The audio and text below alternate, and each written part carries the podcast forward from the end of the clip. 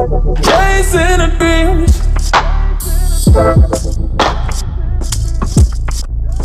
What you do, ooh. don't let go.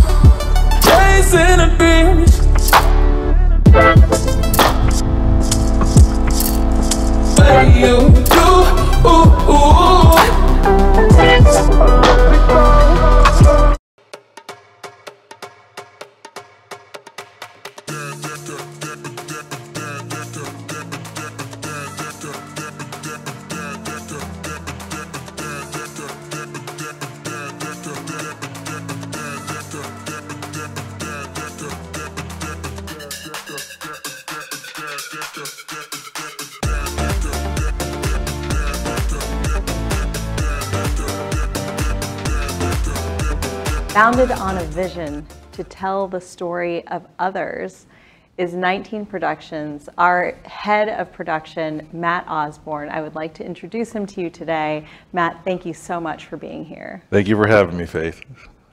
So, I know that you started your business using your 401k. Yes, that's how me and you met. yeah, I started. Um, well, it was. I think it was 2018. I was working at a really large uh, insurance company. Um, and let me actually just go back for a second. I we came from Ohio. Um, I had just come off a big project that failed. It was a two million dollar um, space that we were trying to get built out from this old um, uh, like historic building that had just kind of been abandoned. And we were going to the city of Columbus for all this money uh, that we found and grants and other things to revamp it and create jobs and all this other stuff. Turned out the city didn't want me to have the building. Um, I was just some black kid. Kid, I was like 20. I was in my mid 20s at this time, and um, it didn't work out. And they didn't. They put up all these obstacles, and so I ended up getting like real depressed, and knew I needed a new start. And so we were looking at L.A., um, New York uh, Chicago, Atlanta, and all the cost of living was very high. And so me and my um, fiance at the time, now wife, um, we're talking about other options. My mom recommended Texas, and I laughed her out the room because I'm like, I'm not going to Texas. like, no way. I, and what I know about Texas was like just what I had seen on TV, which was like Okay. the show Dallas or something, Okay. right? So we got here, and it was like, this, like, oh, it's a real city, and so it, it was like, yeah, it's like there's buildings and there's people and there's an economy, right? Uh-huh. And so um, we liked it. We came, obviously. Um, I got a job at a big insurance company. I had worked there for like um, like six or seven years, and I was joking one day with a friend about quitting and you know working for myself. And um, I come home and I tell uh, my wife Amy like as a joke, I'm like, oh, I'm going to quit and do this other thing, and she's like, oh, I think that's a good idea. And I was like, no, what? That's no. Um, we had just bought our first house, so we had a new mortgage, and my son was just born. So I was like, this is not the time to quit. And she's like, no, this is the perfect time to quit. Like, you're never going to have this kind of fire under your butt than right now, where you have to succeed. You have to make it work. And I was like, okay, I didn't think about it that way. I can't fail. Um, I have to succeed. So um, we had planned for a long time um, about how to do it because I, I have at that point it was like 20 something years experience in you know entertainment in the, in the music industry um, filming short films music videos like i knew how to do all that stuff. And i had made like little bits of money here and there doing it. Um, but uh, never full time and like depending on it i always had a safe job to fall on right? Um, when i couldn't get a lot of work and so we were like, okay, we're going to do this full time. Let's really plan for it. So we took a year, um, and I still worked the job for another 12 months where we saved money.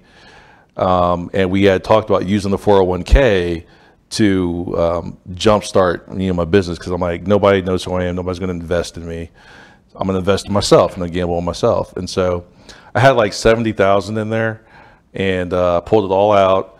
Uh, I got taxed on like 30,000. So I walked away with like 40, um, which was obviously, again, very risky because I'm like, okay, that still wasn't going to be enough to retire on. You know what I mean? Like the way it was growing. And so I was like, I'll just figure something else out at some point. And so pulled it all out, took the 40, uh, bought some more equipment that I knew I could, I needed. um, and then use the rest as a cushion financially each month. So I knew how much I had to bring in so we could keep living, you know, where we were. And, you know, took that 40K, made it work. Um, and I'm, gonna, I'm leaving a lot out here, and I'm sure we'll get to some bits and pieces of it. But um, it obviously worked out, and that I don't know that it would have worked without pulling on my 401k. It was like it was a tool, you know, something we had to use to get ahead because I don't believe you know the system is set up for people like me to succeed. So we got Ooh, a lot to unpack there. well, I think it, you know, it's interesting because uh, you, it was such a big risk, and you know, I'm sure you could go to 100 financial advisors and probably 93 of them would tell you don't use your 401k. But um, what is fascinating is you didn't just take your 401k, you spent a year really planning this out. But more interesting to me is the way that you approached it with your spouse and the support. And I know she is a highly intelligent woman, but you respect her and her opinions, her perspective on things. And so I think it's a really interesting dynamic that you came to her with this kind of loose idea you're externally processing. Mm-hmm. Is that how you handle money conversations at home? Is that an equal partnership there? Yeah. Um, when we first started dating um, many, many years ago, um, we knew that we would probably end up together. And so we had a lot of like hypothetical situations about how we thought our lives would be. And so one of those conversations, um, Amy's always wanted to be a lawyer. And um, she was like, How would you feel if I ever made more money than you? Oh. And I had really like never thought of it until she brought that up. And I was like, was like, I don't think I have a problem with it. Because FYI, I will make more money than you. This is what she was saying, Got right? She's like, I'm going to make more money than you at some point, you know. Um, so how are you going to? Is that going to be a problem? Because I've heard conversations and, and women talk about how that's like I won't say it's it's ruined some relationships, but it's it's definitely caused problems because there's this masculinity idea connected to making more money, I guess. Um, but I never felt like my masculinity or my, me being a human I didn't attach money, like the value to money. I knew I had all these other things I could offer um, that were valuable, and that obviously I think has to do with my upbringing.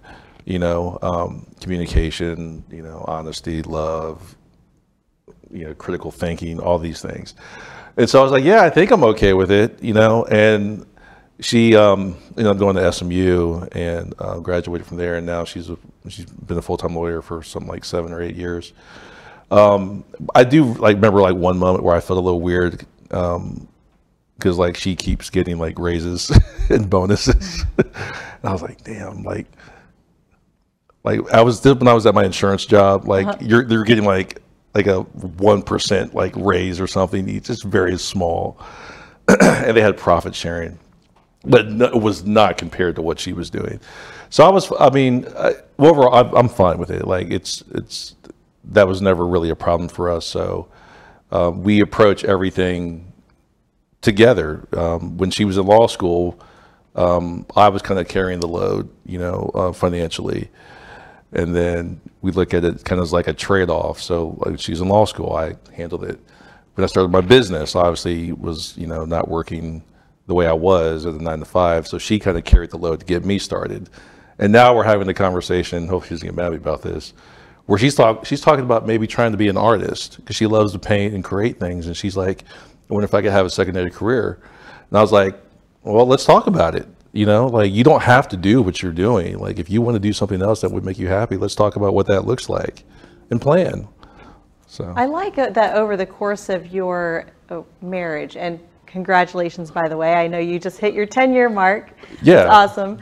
Over the course of your marriage, what do you attribute your ability to communicate um, so it, it seems like you know so warmly i see that the way that you're describing it you're toggling and supporting each other while one is pursuing a dream Yeah. one is supporting then you flip-flop is that how am i reading that correctly so uh, what do you attribute that peaceful way of conversing about money and the pursuit of dreams I want to say, you know, my mom and dad that seems like a really you know generic answer because I was brought up.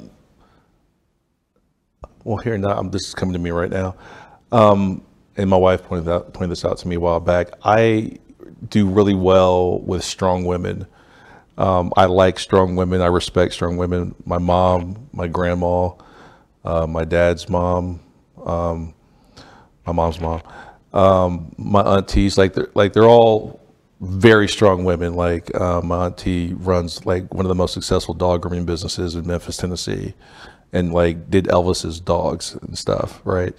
And uh, never knew that, did you? no. and uh, just very strong women. So like me and my mom growing up, I spent a lot of time talking, talking, talking with her. I would talk to her about everything, more than you would probably think your teenage kid would. But I had no frame of reference. I just talked to her, and she would listen. There was never any judgment. Um, so I think it kind of stems from that. Um, I think that kind of groomed me for as an adult. I needed communication, and in everything that I do in my life, it has to be real.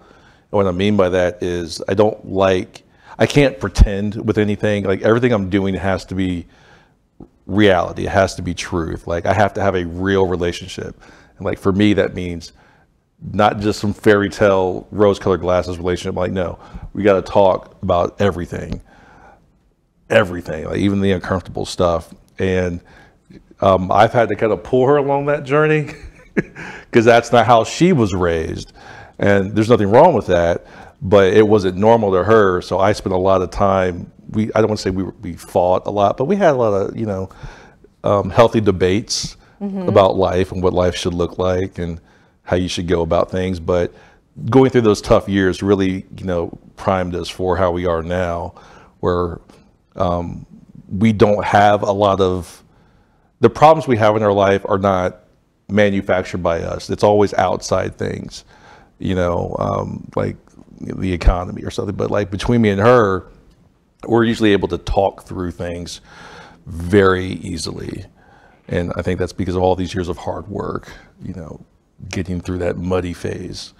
Well, and it's so rare, though, to have couples have such a strong communication um, modality, which seems like you you two possess.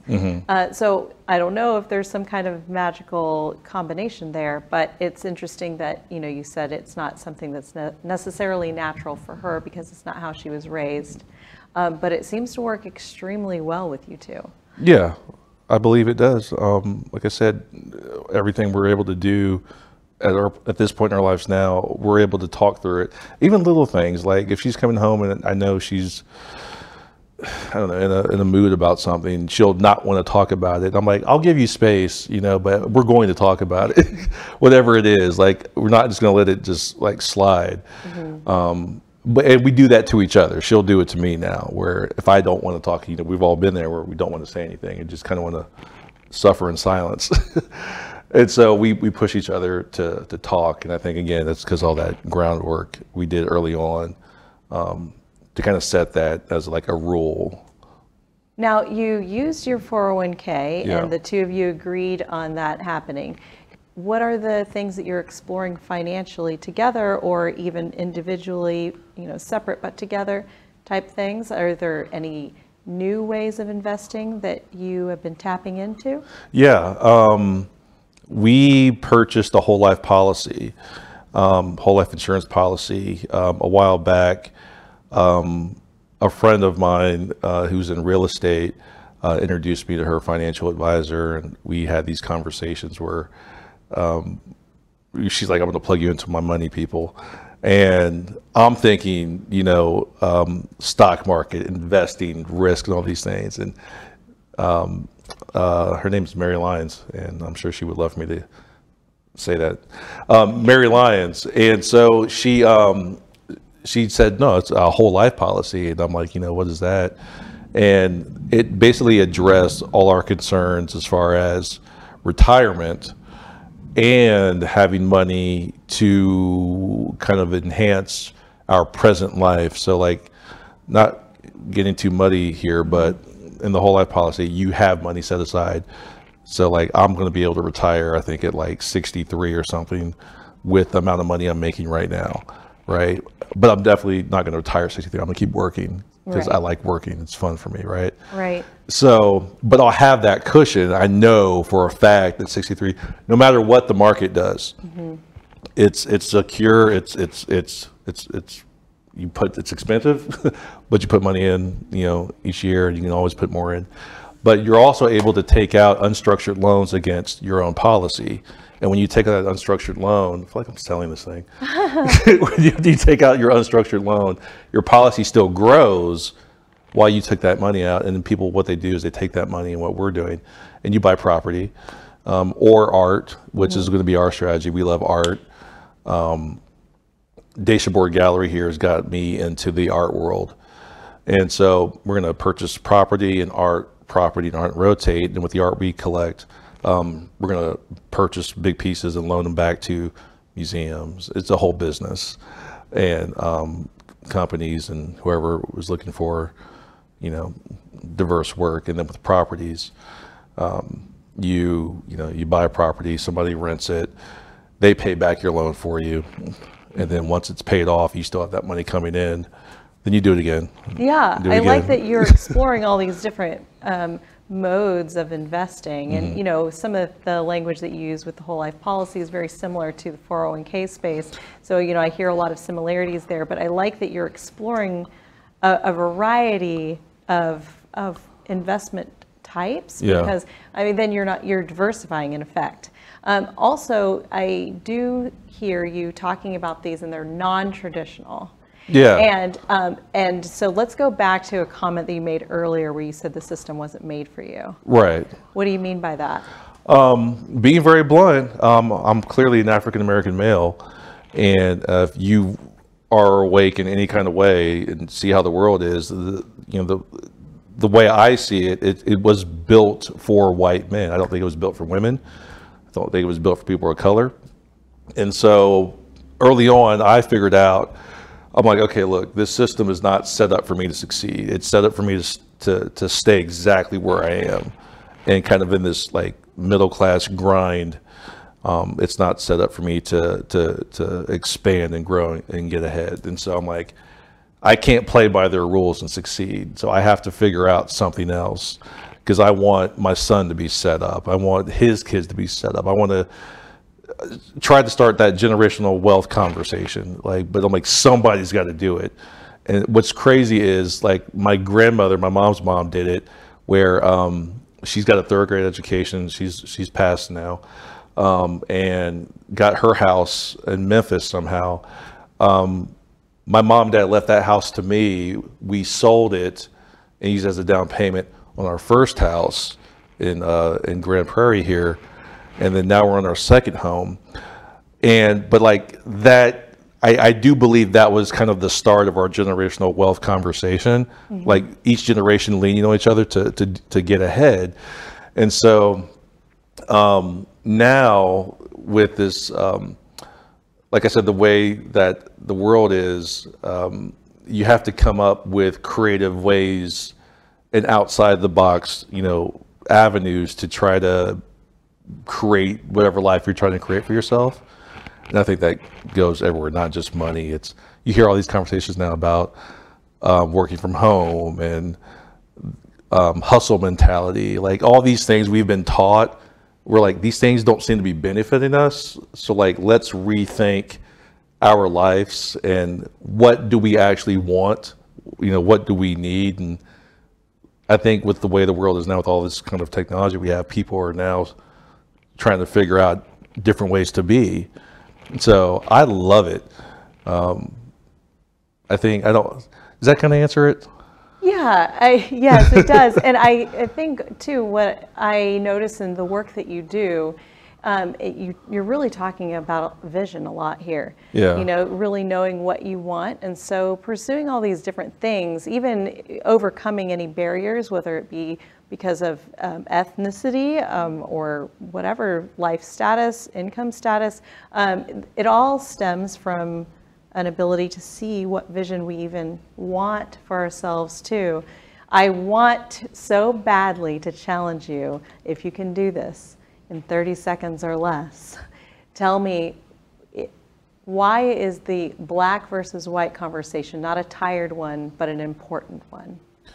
Um, because I think growth is inevitable in any in any medium, in any industry, in, in any conversation. If you're not moving and growing, you're you're dying. And so the black and white conversation, um, the only way for it to get any better is to keep having the conversation. There's no neat answer. Um, I think we should look at society and see that there's no clean, easy way to have these conversations or to have progress, even with women. Like it's all just a constant conversation that has to keep having, that we have to keep having because people are constantly growing, evolving, changing. All this is happening in real time, so we just have to keep having the conversation if we want um, our lives to be better and our kids. Well, thank you so much for your insight and Yeah. perspective. Thank you.